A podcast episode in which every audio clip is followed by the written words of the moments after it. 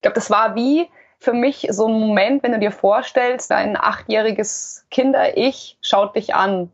Und was würde das jetzt von dir denken? Was würde die kleine Maike, die Disney-Prinzessin werden wollte, denken, wenn sie sieht, was du geworden bist? Und wie weit das von der Disney-Prinzessin entfernt ist. Und das hat schon wehgetan. Das hat dann so einen Prozess ins Rollen gebracht, wo ich mir dann wirklich gedacht habe, so, fuck, was mache ich eigentlich? Bin ich das eigentlich? Herzlich willkommen zu Ohne Alkohol mit Nathalie. Dieser Podcast ist für alle, die ein Leben ohne Alkohol führen wollen. Ich spreche heute mit der Bürokauffrau Maike Seewald darüber, warum es so schwierig ist, einen passenden Partner zu finden, solange wir noch trinken.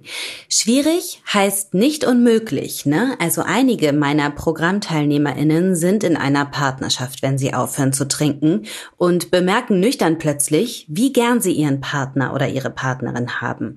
Das lese ich gar nicht mal so selten. So, wow, nüchtern ist es noch viel schöner, noch viel tiefer als vorher mehr.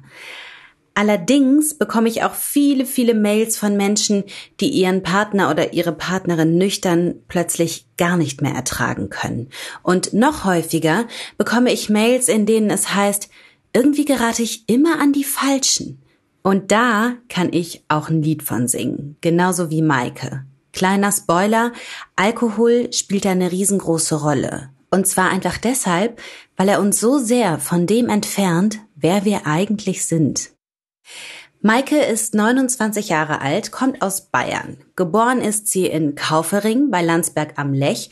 Ihre Kindheit und Jugend verbringt sie in der Region rund um Murnau am Staffelsee. Mit 19 zieht sie dann nach Weilheim und jetzt gerade lebt sie in Japan. Sie macht da ein Jahr lang Working Holidays, auch bekannt als Work and Travel. Das heißt, sie reist durchs Land und finanziert sich diese Reise durch Gelegenheitsjobs. In Maikes Fall zum Beispiel als Putzkraft oder in der Altenpflege. Nüchtern ist Maike seit dem 20. April dieses Jahres. Als sie im vergangenen September in Japan ankommt, trinkt sie also noch. Kurz zur Erinnerung, September 2019, da dachten die meisten von uns beim Wort Corona noch an eine Biersorte. Also da verband der Großteil der Welt dieses Wort noch nicht mit einem Virus. In dieser Zeit also, in dieser Vor-Corona-Zeit, kommt Maike in Japan an. Ihre erste Station Tokio. Tokio ist halt eine Großstadt. Tokio ist atemberaubend. Ich glaube sogar die größte Stadt der Welt, rein flächenmäßig. Tokio ist so riesig. Und natürlich ist das Nachtleben dadurch halt auch anders, was ich jetzt gewohnt bin. Und Alkohol hat in Japan eine richtig hohe Verfügbarkeit. Zum einen ist es nicht so teuer. Also es ist im Vergleich zu Ländern wie jetzt Australien, Neuseeland oder Amerika, wo Alkohol ja doch auch recht teuer sein kann und auch nur in speziellen Shops angeboten wird, in so Liquor Stores, ist es in Japan so, dass man Alkohol im Supermarkt überall ganz normal kaufen kann. Man kann es aber auch in sogenannten Convenience Stores kaufen. Das sind Konbinis und die gibt's wirklich überall. Die sind 24 Stunden offen und das ist jetzt nicht wie eine Tankstelle, wo dann der Preis auf einmal utopisch ist, sondern die Preise sind relativ normal. Und es gibt halt wirklich auch alles. Von Essen über Süßigkeiten, Alkohol, Blöcke, Stifte. Man kann da alles kaufen. Selbst in der kleinsten Provinzstadt findet man normalerweise mindestens ein oder zwei Konbinis. Aber dann gibt es auch noch Automaten für Bier und Sake hauptsächlich, wo man sich auch noch Alkohol kaufen kann. Die sind auch nicht teurer als jetzt im normalen Laden. Also man kann überall ständig immer Alkohol kaufen rund um die Uhr.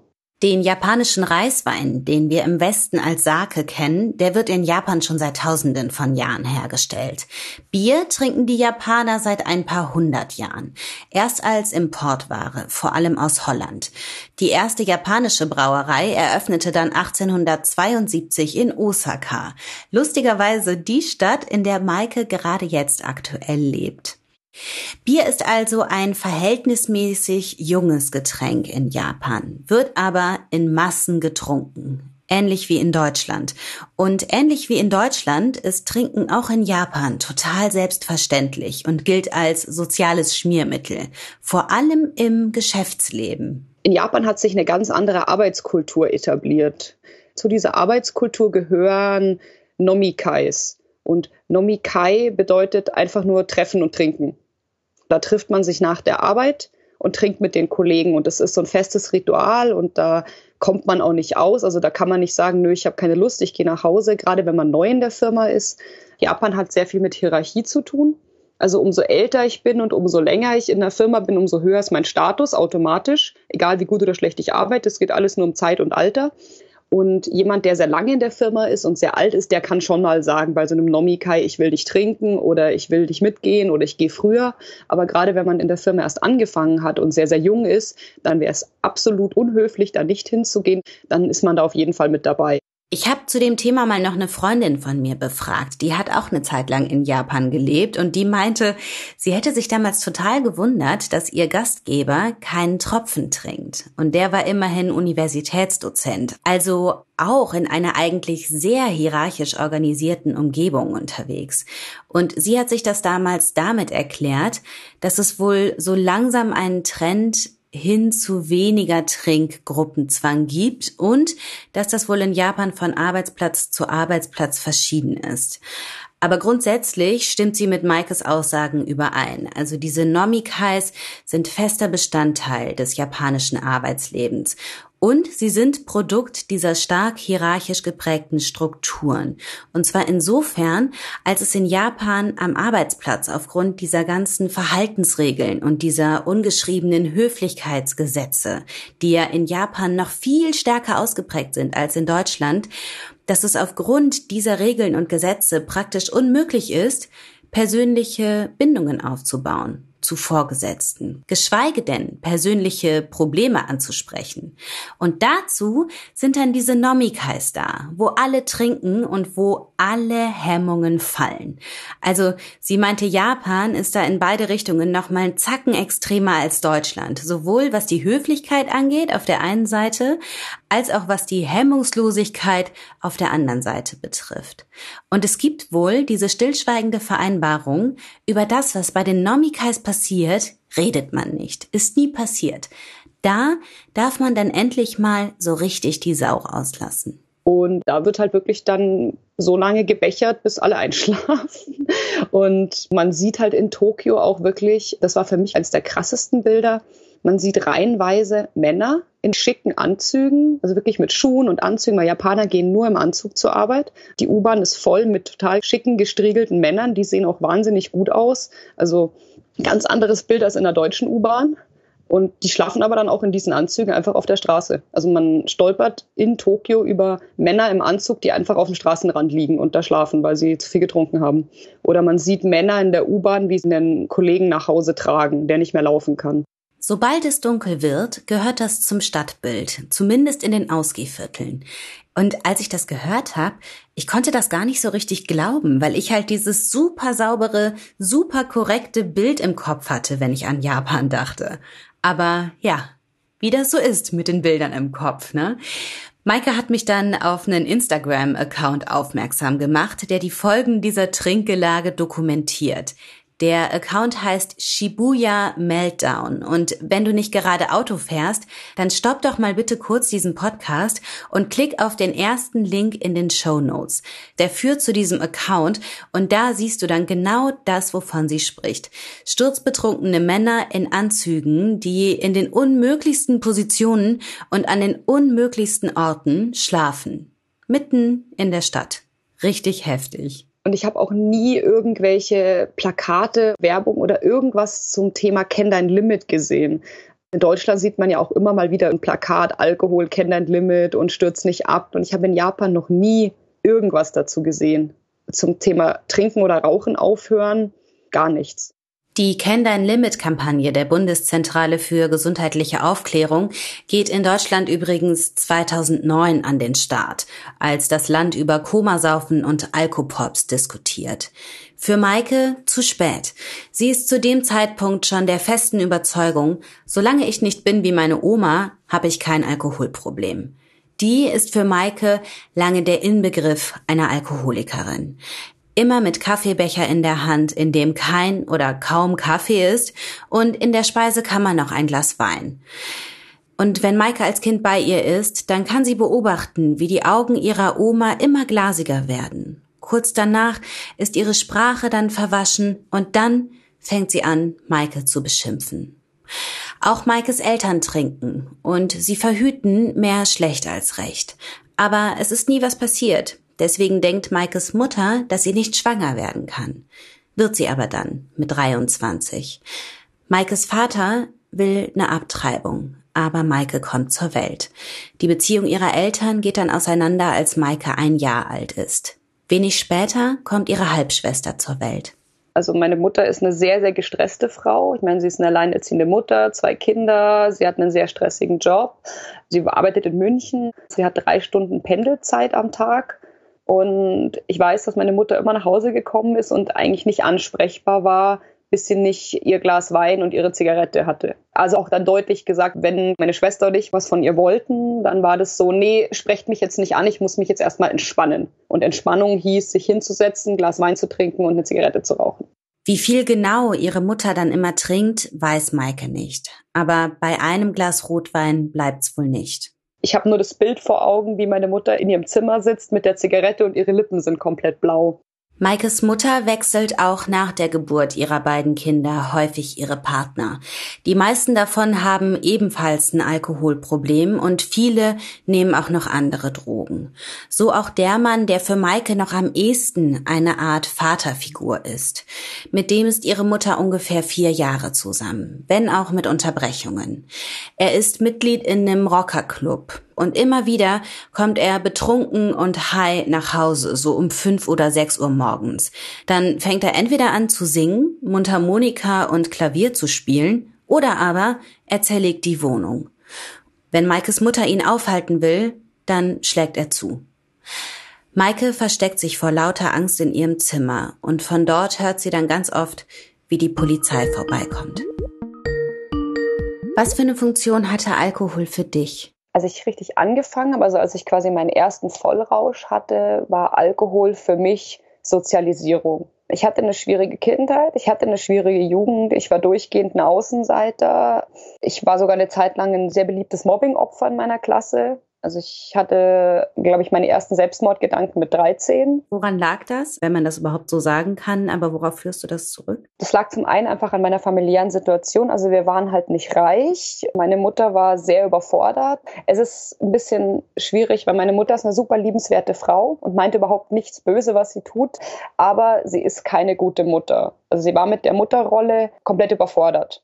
Und es waren ganz einfache Sachen wie, ich muss meinem Kind beibringen, dass es sich die Zähne zu putzen hat, dass man sich regelmäßig das Gesicht, die Haare wäscht, dass man die Klamotten wechselt, solche Sachen. Die Bezeichnung, die Kinder in meinem Umfeld benutzt haben, für mich war Assi. Oh also wir waren eine Assi-Familie, ich war ein Assi-Kind.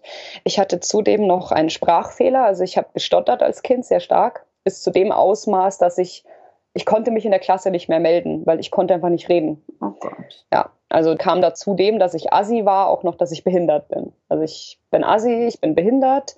Natürlich war ich auch hässlich und dumm und ich war damals auf dem Gymnasium und mir ist regelmäßig von meinen Klassenkameraden gesagt worden, dass so ein behinderter Assi, der so dumm und hässlich ist wie ich, auf dem Gymnasium überhaupt nichts zu suchen hat.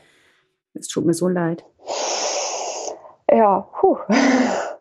Wow, das hat aber eigentlich gerade ein bisschen gut getan, das mal rauszulassen. Ja, Kinder können sehr grausam sein. Es ist halt so. Es ist halt auch schwierig, weil ich konnte auch nicht wirklich Hilfe annehmen. Also ich kann mich an eine Lehrerin erinnern, die mir tatsächlich helfen wollte, die gefragt hat, was los ist, ob bei mir in der Familie alles in Ordnung ist und ich konnte mit der nicht connecten. Also ich konnte mich der jetzt nicht, ja, es ist so furchtbar und mein Leben und der Sprachfehler, sondern ich war so, nö, nö, ist doch alles super. Also ich habe sehr viel das einfach ignorieren wollen und habe es ausgeblendet und habe mich damit arrangiert, das ist halt so. Und auf der anderen Seite hat es mich aber total zerfressen und mich unfassbar unglücklich gemacht. Und dann hast du das erste Mal getrunken? Ja, also ich war tatsächlich, was das Trinken angeht, eine Spätzünderin, weil meine Klassenkameraden haben alle schon davor Partys gehabt, zu denen ich natürlich nicht eingeladen war, weil ja, wer will mich schon einladen? Und habe mich dann einer Gruppe von Punks angeschlossen mit 15 teilweise halt Schulabbrecher, teilweise welche, die noch zur Schule gegangen sind, teilweise welche, die von zu Hause weggelaufen sind, also dann wirklich auch obdachlos waren oder bei irgendwelchen Freunden übernachtet haben, teilweise welche, die halt noch bei ihren Eltern gewohnt haben, also eine ganz bunt gemischte Truppe von Außenseitern und wirklich hauptsächlich bunte Haare, Springerstiefel, zerrissene Klamotten, also dieses klassische Punkbild. Mhm. Es wurde auch immer wieder geklaut, also man ist halt auch in den Supermarkt gegangen und hat halt einfach irgendeinen Schnaps geklaut Also ich persönlich habe selber nie geklaut tatsächlich, weil ich viel zu viel Angst hatte, erwischt zu werden, aber ich wusste, dass die geklaut haben. Und das war meine erste soziale Gruppe. Die ersten Menschen, die mich nicht dauernd beleidigt haben, die nicht gesagt haben, ich bin hässlich und ich bin dumm, sondern ja, die mich halt irgendwie akzeptiert haben. Und unsere einzige soziale Aktivität bestand darin, uns gemeinsam zu betrinken. Also wirklich in einem sehr großen Ausmaß. Also meine erste Erfahrung mit Alkohol war dann direkt ein Vollrausch, bei dem ich mich mehrfach übergeben habe, weil wir Bier und Erdbeerperlwein und Erdbeerleimes und alles durcheinander getrunken haben. Es ging wirklich nur ums Betrunkenwerden. Also die Leute, die mir beigebracht haben, Alkohol zu trinken, haben mir beigebracht, Alkohol trinkt man, um hackedicht zu werden. Und wenn man kotzt, dann trinkt man weiter. Hat das jemand mitbekommen? Also es ist so, dass die Plätze, wo wir uns getroffen haben, waren Polizei bekannt. Die Personen waren teilweise Polizei bekannt. Und ich bin einmal erwischt worden, weil ich war damals ja 15. Also ich war noch nicht alt genug. Ich habe zwar nicht geraucht, aber ich war stark betrunken und die Polizei hat mich mitgenommen mhm. und haben mich mit aufs Revier genommen, haben meine Mutter angerufen. Meine Mutter hat mich von der Polizeistation abgeholt. Der Beamte hat mit meiner Mutter noch geredet. Also ich habe es noch so grob im Kopf. Ich weiß, ich war sehr, sehr betrunken. Ich konnte kaum laufen und habe mit meiner Mutter dann ein ernsthaftes Wörtchen geredet. So, ihre Tochter ist 15 Jahre alt, die hat über zwei Promille Alkohol im Blut gehabt. Die war mit Leuten unterwegs, die sind teilweise Polizei bekannt. Das ist kein guter Umgang für ihre Tochter und sie sollten wirklich auf sie aufpassen. Und meine Mutter hat mich dann mit nach Hause genommen. Ich habe dafür keine Ärger bekommen, nichts. Das Einzige, was meine Mutter gemacht hat, sie hat sich über den Polizeibeamten aufgeregt, was dem einfällt, über irgendwelche Leute so böse zu urteilen, dass die kein guter Umgang sind. Krass. Also sie hat nicht mal mit mir ein Gespräch über Alkohol oder so geführt, gar nicht. Ich habe eigentlich aus der Erfahrung nichts gelernt, außer dass man sich vielleicht nicht von der Polizei erwischen lassen sollte, wenn man trinkt. Also so viel dazu, wie meine Mutter diese ganze Alkoholsituation auch gehandelt hat und wie stark sie überfordert mit dem Muttersein ist. Mhm. Also ihre einzige Sorge war, oh Gott, wie redet dieser böse Polizeibeamte über irgendwelche armen Jugendlichen, die keine Perspektiven haben. Das alles passiert in den Sommerferien. Danach wechselt Maike die Schule, geht vom Gymnasium auf die Realschule. Darum kümmert sie sich übrigens ganz alleine, informiert sich, macht einen Termin mit dem Rektor aus etc. Mit 15 wohlgemerkt. Und es ist eindeutig die richtige Entscheidung. Auf der Realschule kommt sie nämlich dann super zurecht findet Anschluss, schreibt gute Noten, wird zur Klassensprecherin gewählt. Sie bekommt dann sogar ihr Stottern in den Griff. Also nach einigen Jahren hört man es fast gar nicht mehr. Aber der Alkohol, der bleibt. Erstmals zwar nicht in diesem ganz extremen Ausmaß wie zu ihren Punkzeiten, aber er bleibt. Genauso wie die Abstürze. Aber hey, so viel trinken, dass man danach alles erbricht, das macht man halt, oder nicht? So viel trinken, dass man sich an manche Dinge oder an den kompletten Abend nicht erinnern kann. Das passiert halt mal. Oder nicht? Ich finde das so krass. Ich habe, bevor ich meinen Podcast gestartet habe, mit einem Suchtmediziner gesprochen. Und der hat ein Buch geschrieben, in dem es heißt, so ein Alarmzeichen sind halt diese Blackouts. Und als ich mit dem gesprochen habe, meinte ich so, naja gut, Blackouts, also das habe ich jetzt nicht so ganz verstanden, die hat ja jeder. Und dann guckte er mich an und meinte, Frau Stüben, das ist eine Gehirnvergiftung.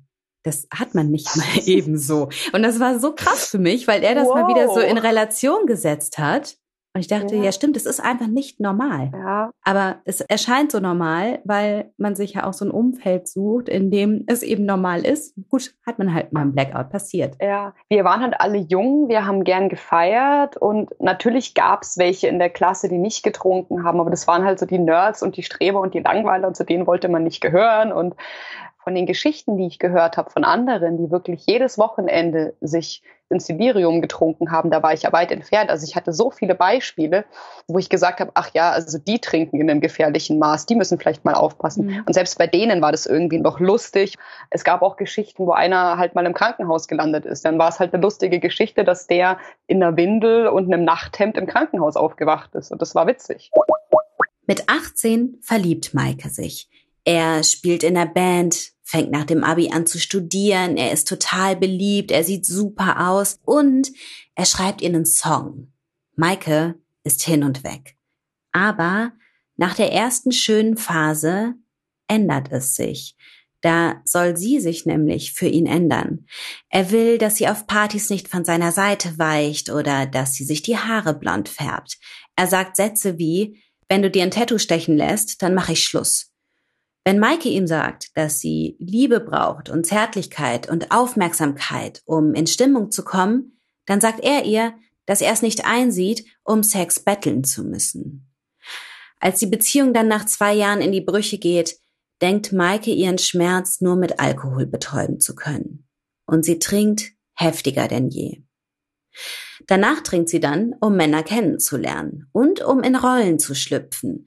Maike ist cooler Kumpel und heißer Vamp zugleich, was auch immer ihr Liebe verspricht. Aber wie das so ist, wenn wir uns für andere verbiegen. Unsere wahren Bedürfnisse bleiben auf der Strecke. Mit jedem Mal, dass wir so tun, als wären wir jemand, der wir nicht sind, bekommt unsere innere Substanz einen weiteren Riss. Das Gefühl, nicht gut genug zu sein, verstärkt sich, bis wir uns irgendwann überhaupt nicht mehr erkennen.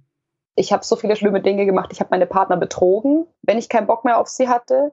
Ich habe so viele schreckliche Sachen getan in Beziehungen, die ich eigentlich gar nicht tun will und wo ich sage, ich bin nicht so eine Person. Also ich finde jemanden betrügen absolut unverzeihlich und ich habe auch immer direkt danach dann Schluss gemacht, aber ich habe das irgendwie gebraucht, um Schluss machen zu können. Total verquer und total bescheuert. Ich habe so viel Mist angestellt. Und ich habe ja auch gesehen, dass alle meine romantischen Beziehungen immer wieder gegen die Wand fahren. Und ich war immer wieder so deprimiert und ich hatte immer wieder diese verkaterten Spaziergänge, wo ich so gerade aus der Wohnung schleifen konnte und so dachte, so, oh, ich ertränke mich jetzt einfach in diesem scheiß Fluss, weil mein Leben hat sowieso keinen Sinn. Mir schien alles so wertlos und so sinnlos. Maike fuhr mit Volldampf auf der falschen Schiene, immer weiter von sich weg. Den vorläufigen Höhepunkt erreichte diese Irrfahrt im April 2019. Ich weiß noch, an dem Abend habe ich nicht geraucht, weil ich habe zu der Zeit gerade mit dem Rauchen aufgehört und ich habe gemerkt, wie ich dieses Nichtrauchen ganz stark mit Trinken kompensiert. Also ich habe mit Freunden Shots getrunken, also wir waren in einer Bar und ich habe unglaublich angezogen und weiß ab einem bestimmten Moment an dem Abend nicht mehr, was passiert ist. Ich habe noch so ein paar kleine Fetzen von Erinnerungen, wo ich glaube, okay, ich sehe da was, da war was. Zum Beispiel? Ich stand in meiner Wohnung und überall waren Scherben und ich hatte Scherben in der Hand. Gott. Und in dem Moment habe ich mir auch kurz überlegt, so dass es jetzt relativ einfach wäre, diese Scherbe einfach in meinen Arm zu stecken. Und ich bin dann am nächsten Morgen aufgewacht und meine Wohnung war komplett verwüstet. Überall waren Scherben, ich habe Flaschen zertrümmert, ich habe Bilderrahmen zertrümmert, ich habe mein Bad verwüstet. Also es ist furchtbar. Es war wirklich ein Moment, wo ich eigentlich gar nicht mehr wusste, okay, was, was mache ich jetzt? Ich wusste, okay, du musst das aufräumen. Und ja, ich habe dann zum Glück einen Freund anrufen können, der zu der Zeit nicht getrunken hat. Und der hat mir dann geholfen, die Wohnung aufzuräumen. Und wir haben dann den Spaziergang gemacht. Und ich habe dann an dem Tag auch so ein bisschen Rücksprache mit den Freunden gehalten, die an dem Abend dabei waren. Ich habe dann erfahren, dass ich vor meiner Stammkneipe gestanden habe und laut geschrien habe, dass ich auf Männer mit, äh, dass ich auf Männer stehe, die gut bestückt sind, sage ich jetzt mal. Ich habe nicht so elegante Worte verwendet dafür. Was hast du gesagt? Ich stehe auf dicke Schwänze. Sehr laut. Oh je. Also ich habe es nicht gesagt, ich habe es geschrien. Ich habe es geschrien vor meiner Stammkneipe in meiner kleinen Stadt. Oh Gott, wie ging es dir denn, als du das gehört hast? furchtbar. Mir zieht es jetzt aktuell noch alles zusammen. Es ist so ein Schamgefühl, dass man sich, wenn man es nicht selber erlebt hat, nicht vorstellen kann. Scham ist ja eh, ich glaube, Scham ist das ekelhafteste Gefühl, was ein Mensch haben kann. Und das ist so, ja. das ist wirklich grauenhaft. Also es krampft sich alles in dir zusammen und du weißt einfach nicht, was du tun sollst. Oh, ich weiß so genau, oh. was du meinst. Ja, kein schönes Gefühl ich habe ich, ich hab auch meinen Freunden gesagt, dass ich sie alle eigentlich total scheiße finde und dass ich gar nicht weiß, warum ich mit ihnen abhänge. Also ich war richtig widerlich. Oh nein. Danach trinkt Maike einen Monat lang nicht. Aber sie setzt sich nicht mit ihrer Abstinenz auseinander, eignet sich nicht an, wie das funktioniert mit dem Nicht-Trinken. Und so kommt es, wie es eigentlich immer kommt, wenn das ausbleibt. Sie gibt sich irgendwann der Illusion hin, kein richtiges Problem zu haben und es kontrollieren zu können. Sagt sich wieder, was sie sich seit Jahren sagt. Ich muss es einfach nur irgendwie hinbekommen, Maß zu halten, dann ist alles gut. Nicht nur ist das unfassbar anstrengend, es funktioniert auch nicht. Als sie vier Monate später in Tokio ankommt, ist sie schon lange wieder auf dem alten Level. Den ersten Monat in Tokio habe ich komplett gecouchsurft. Also ich habe bei wildfremden Menschen auf der Couch geschlafen, alles Männer. Ich wollte gerne auch bei Frauen übernachten, weil ich mich da deutlich sicherer gefühlt hätte. Allerdings hat keine einzige Frau auf meine Anfragen reagiert. Und ich wollte das aber machen, weil ich quasi so erste Kontakte gern knüpfen wollte in Japan dadurch. Und das ist natürlich auch sehr günstig, weil Tokio ist eine sehr teure Stadt. Und so habe ich mir einen Monat quasi komplett Miete gespart. Und die meisten von denen waren auch super nett. Was halt relativ ungeschrieben ist bei Couchsurfen, dass die halt auch teilweise schon da erwarten oder sich erhoffen, dass da halt was läuft, was teilweise zu sehr unangenehmen Situationen führen kann. Aber das war mit Alkohol deutlich erträglicher. Die erste Zeit habe ich bei einem japanischen Geschäftsmann gewohnt für eine Woche und der hat sehr viel getrunken und der hat mich halt mitgenommen in japanische Bars und hat alles bezahlt und das ist immer so ein bisschen gefährlich für mich, weil wenn ich so ein bisschen aufs Geld gucken muss, dann schaffe ich es oft, mich zu kontrollieren. Aber wenn alles umsonst ist, dann gibt es kein Ende mehr, weil dann höre ich einfach nicht mehr auf. Wie endete das mit dem? Ähm, ich, das ist, eine, das ist eine schwierige Geschichte. Ja, wir hatten so eine Art Affäre, allerdings jetzt nichts Exklusives. Also er ist jemand, der hat sehr viele Affären, gerade mit jungen Frauen, die nach Japan kommen und sich so ein bisschen orientieren wollen. Also ich glaube, der Höhepunkt des Ganzen war, dass ich Sex mit ihm hatte, mit einer Französin und noch einer anderen Deutschen gleichzeitig. Wie war's? Verstörend. Ich glaube, ich finde es immer noch verstörend. Mhm. Also es ist jetzt nichts, was ich regelmäßig machen muss. Es ging, ich war halt auch betrunken. Sagen wir so, es war irgendwie eine Erfahrung wert. Aber er hat mich jetzt schon mehrmals gefragt, wann ich denn endlich zurück nach Tokio komme. Aber ich muss sagen, ich habe absolut kein Bedürfnis danach, ihn wiederzusehen. Ich kenne solche Geschichten.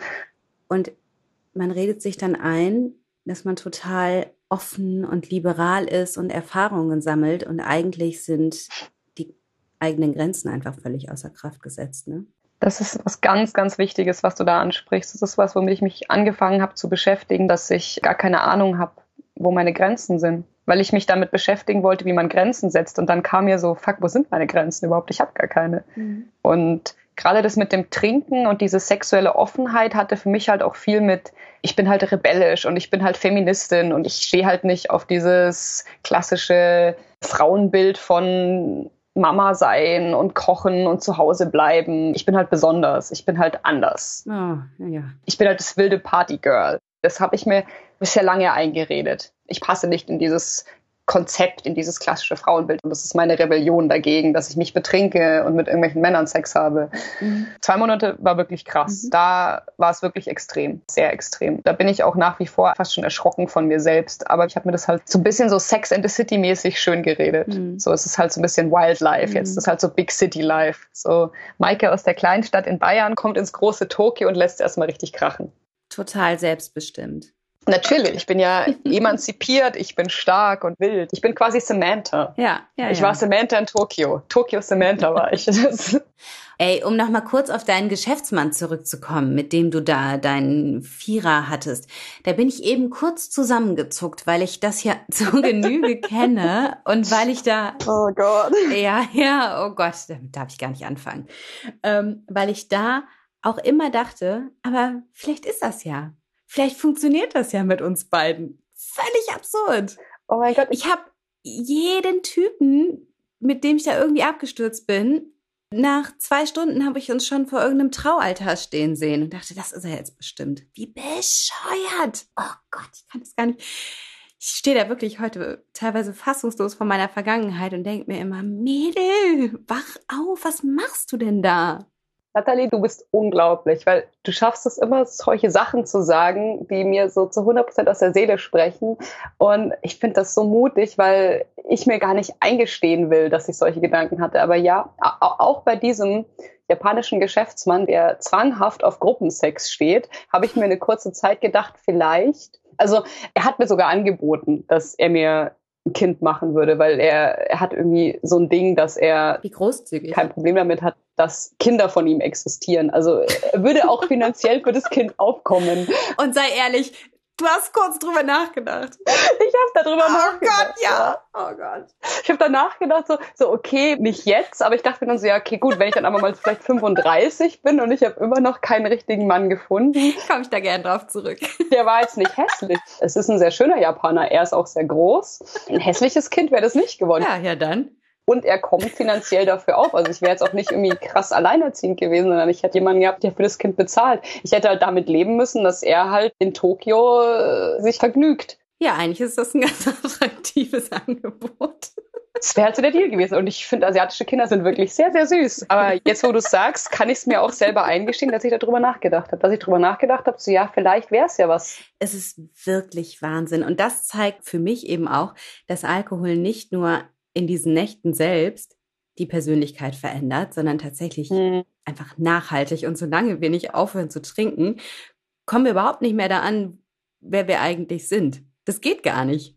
Solche Gedanken zeigen das doch. So absurde Angebote, über die du dir dann nüchtern, in Anführungsstrichen, am nächsten Tag oder zwei Tage später halt echt noch Gedanken machst. Ja. Muss man sich mal vorstellen. Das habe ich letztens auch einem Kumpel von mir gesagt, dass, dass mir gar nicht bewusst war, welchen Effekt Alkohol auf mein Leben allgemein hat. Man denkt sich immer, es betrifft halt den Abend, wo man betrunken ist und vielleicht noch dann den nächsten Morgen, wo man verkatert ist. Mhm. Aber ich bin wie ausgewechselt. Ich bin jetzt der Mensch, der ich sein will und nicht mehr diese zwiegespaltene Person aus dieser einen furchtbaren Person, die ich war, und einer anderen Person, die eigentlich gern früh aufstehen und meditieren möchte.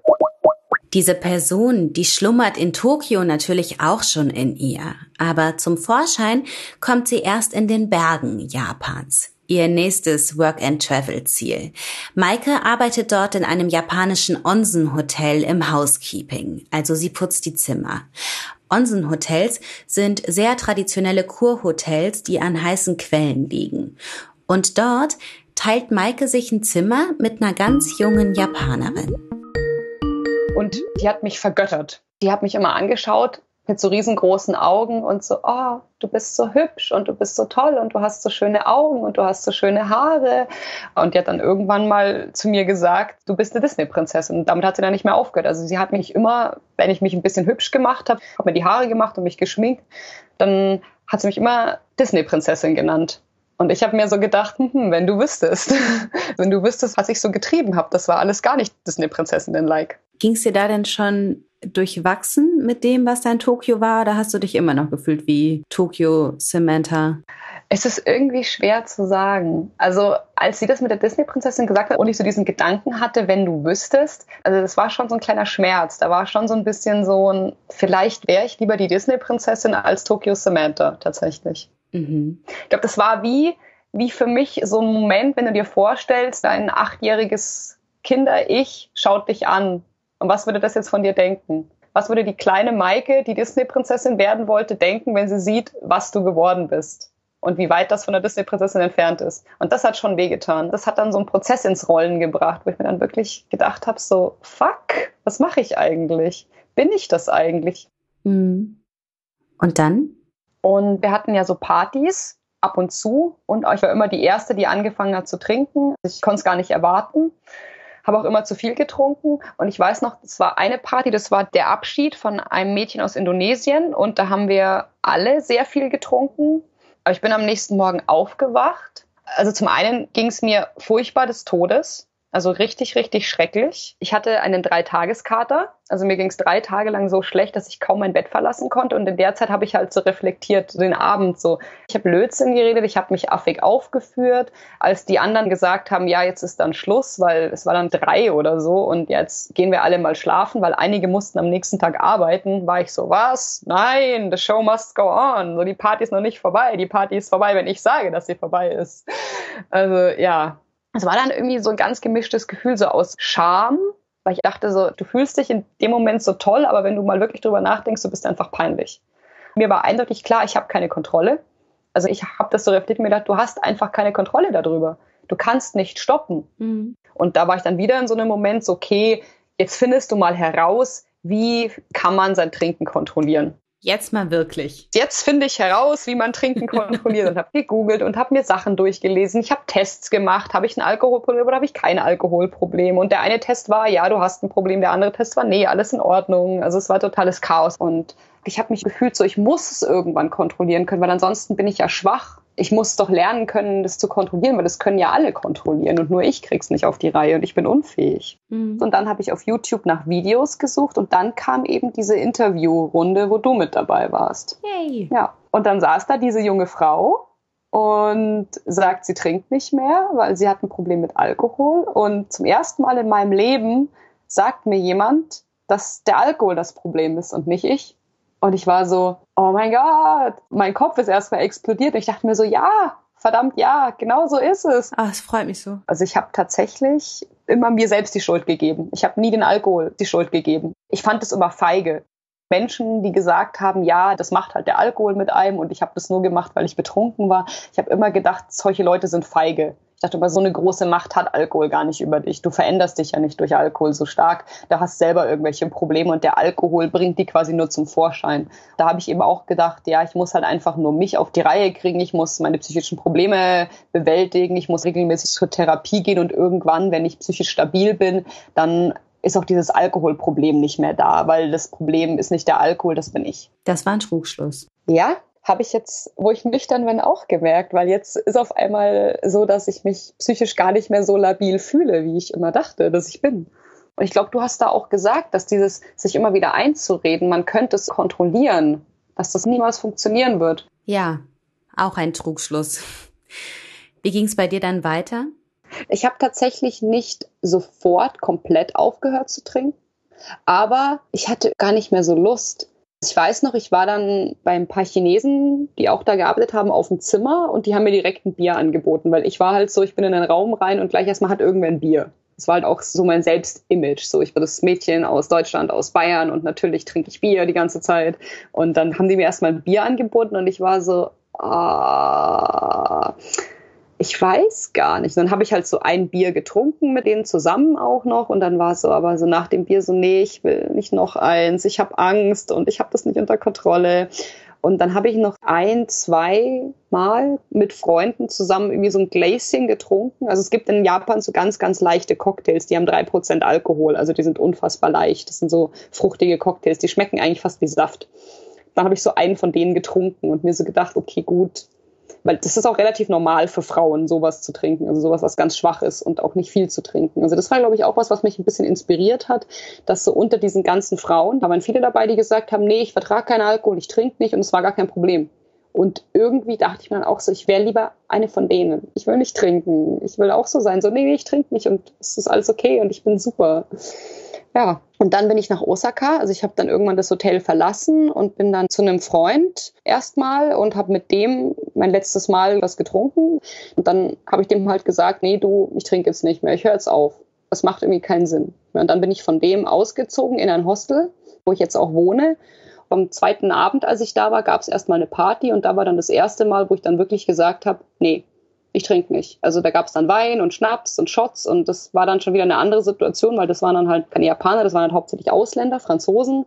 Und wenn du halt denen sagst, so nee, ich will kein Glas Wein, das war halt dann dramatisch. Aber ich habe es überlebt und habe seitdem nie wieder, nie wieder getrunken. Das ist so cool. Boah, Maike, ich freue mich so sehr mit dir. Was hat sich seitdem verändert? Schieß los. Oh mein Gott, alles, alles.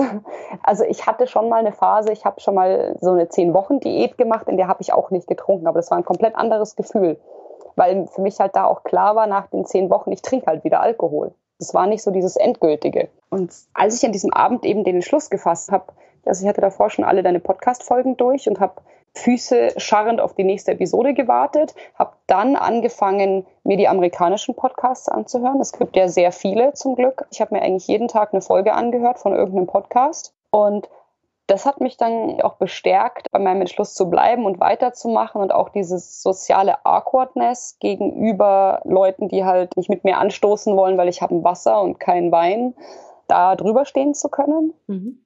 Ja, und ich weiß noch, das war auch der Abend von der Party, wo ich eben nicht getrunken habe und da war eine Amerikanerin und die hat sich total betrunken. Also die war ich. Da konnte ich so vor mir sehen, wie ich die letzten Monate gewesen bin. Total neben der Spur, total laut, aufdringlich und auch so dieses, wenn man betrunken ist, dann sucht man ja immer so nach Aufmerksamkeit. Und gerade als Frau habe ich das Gefühl von Männern. Und eine betrunkene Frau schwirrt dann so rum und ist laut und will Aufmerksamkeit von allen Männern haben. Und ich habe mich dann mit einem Franzosen unterhalten, der auch schon leicht betrunken war. Und dann hat sie dauernd versucht, dieses Gespräch zu stören. Und ich dachte mir so, oh, das ist alles so anstrengend. Die waren alle so anstrengend und so laut und die konnten nicht mehr vernünftig reden. Und ich dachte mir so, oh mein Gott, oh, ich will das nicht mehr. Mhm.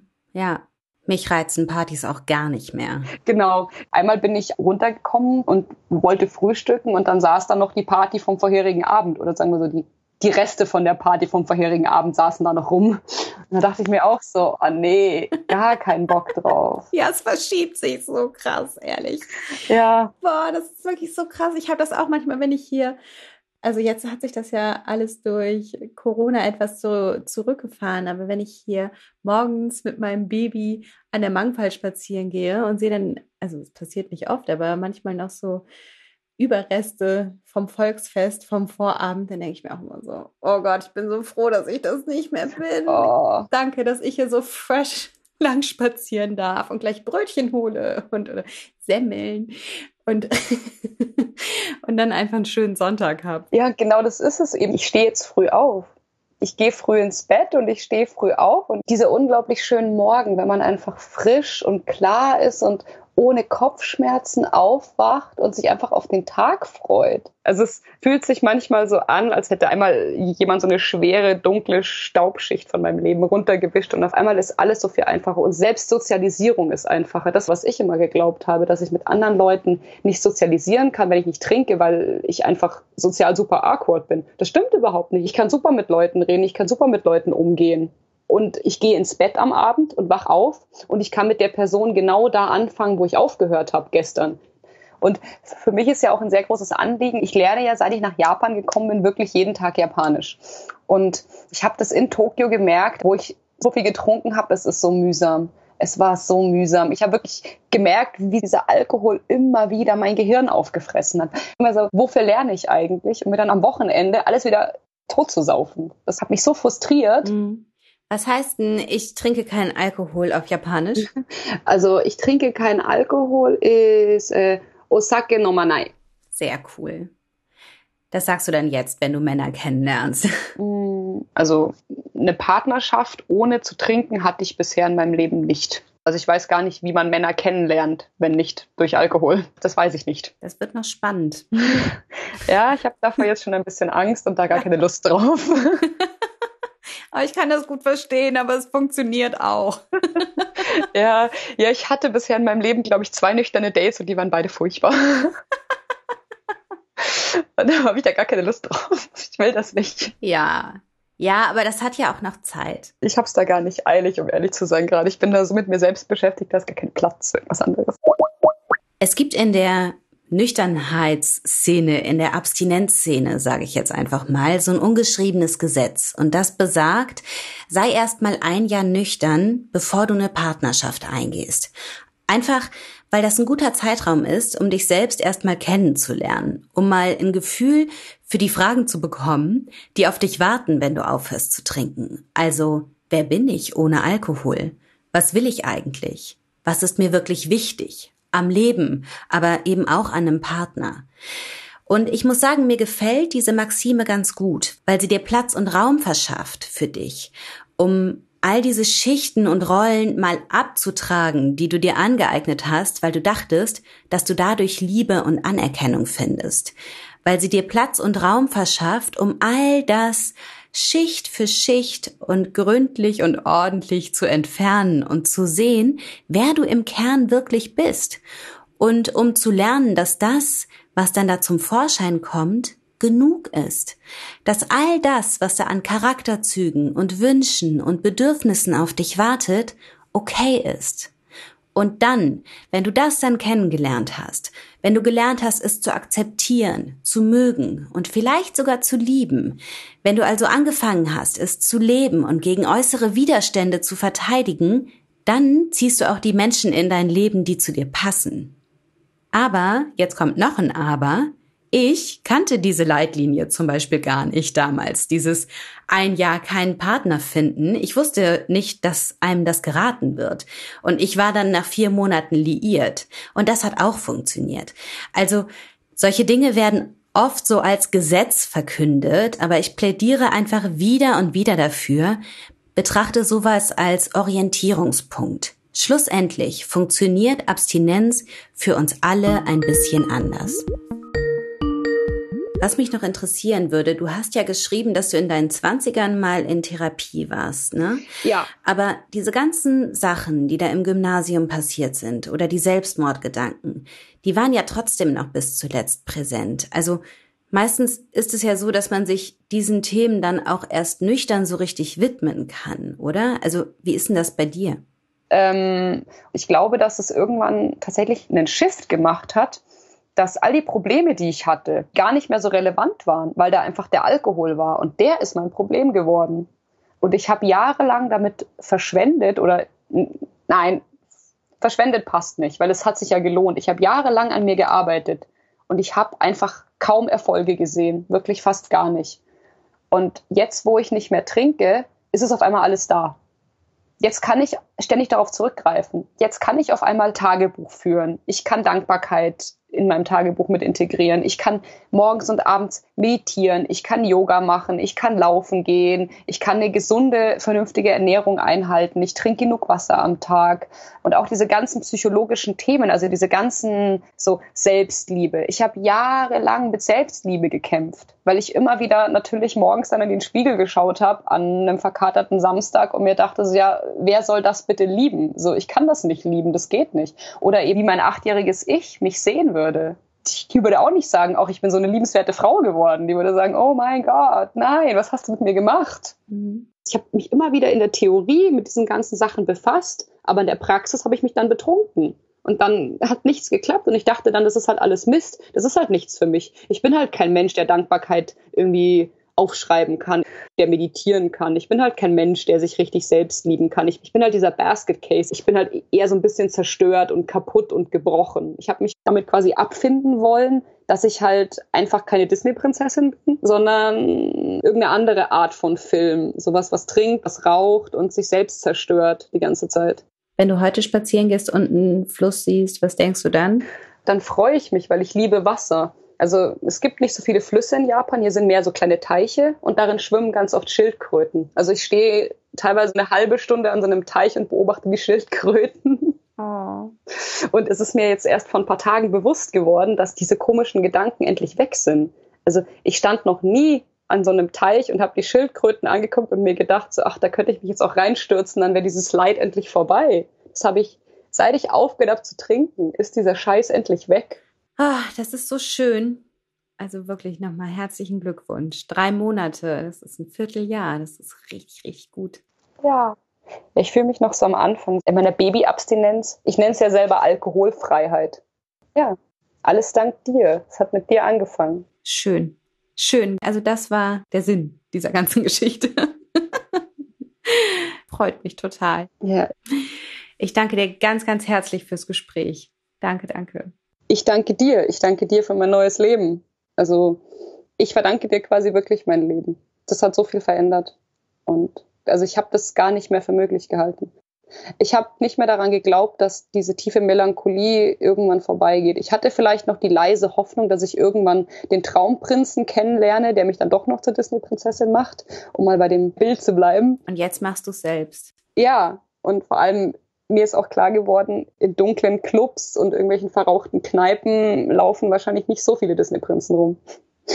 So.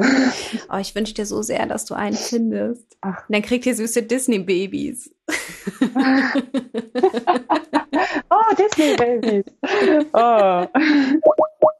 Maike ist auch auf Instagram. Wenn ihr ihr folgen wollt, ich verlinke den Account in den Show Notes und Maike postet momentan immer so ziemlich coole Insta-Stories aus Japan und wer weiß, vielleicht postet sie auch irgendwann Disney-Babys. Wir schauen mal. Außerdem hat sie mir noch ihre beiden Lieblings-US-amerikanischen Podcasts genannt. Die verlinke ich euch in den Show Notes auch. Und ich weise an dieser Stelle auch nochmal auf meinen nüchternen Newsletter hin. Da gibt's jeden Freitag irgendeinen coolen Inhalt, der dafür sorgt, dass du nüchtern wirst oder bleibst. Danke fürs Zuhören. Ich wünsche dir einen schönen Tag und denk dran. Ein Leben ohne Alkohol ist keine Qual. Es bedeutet Freiheit. Alles Liebe, deine Nathalie.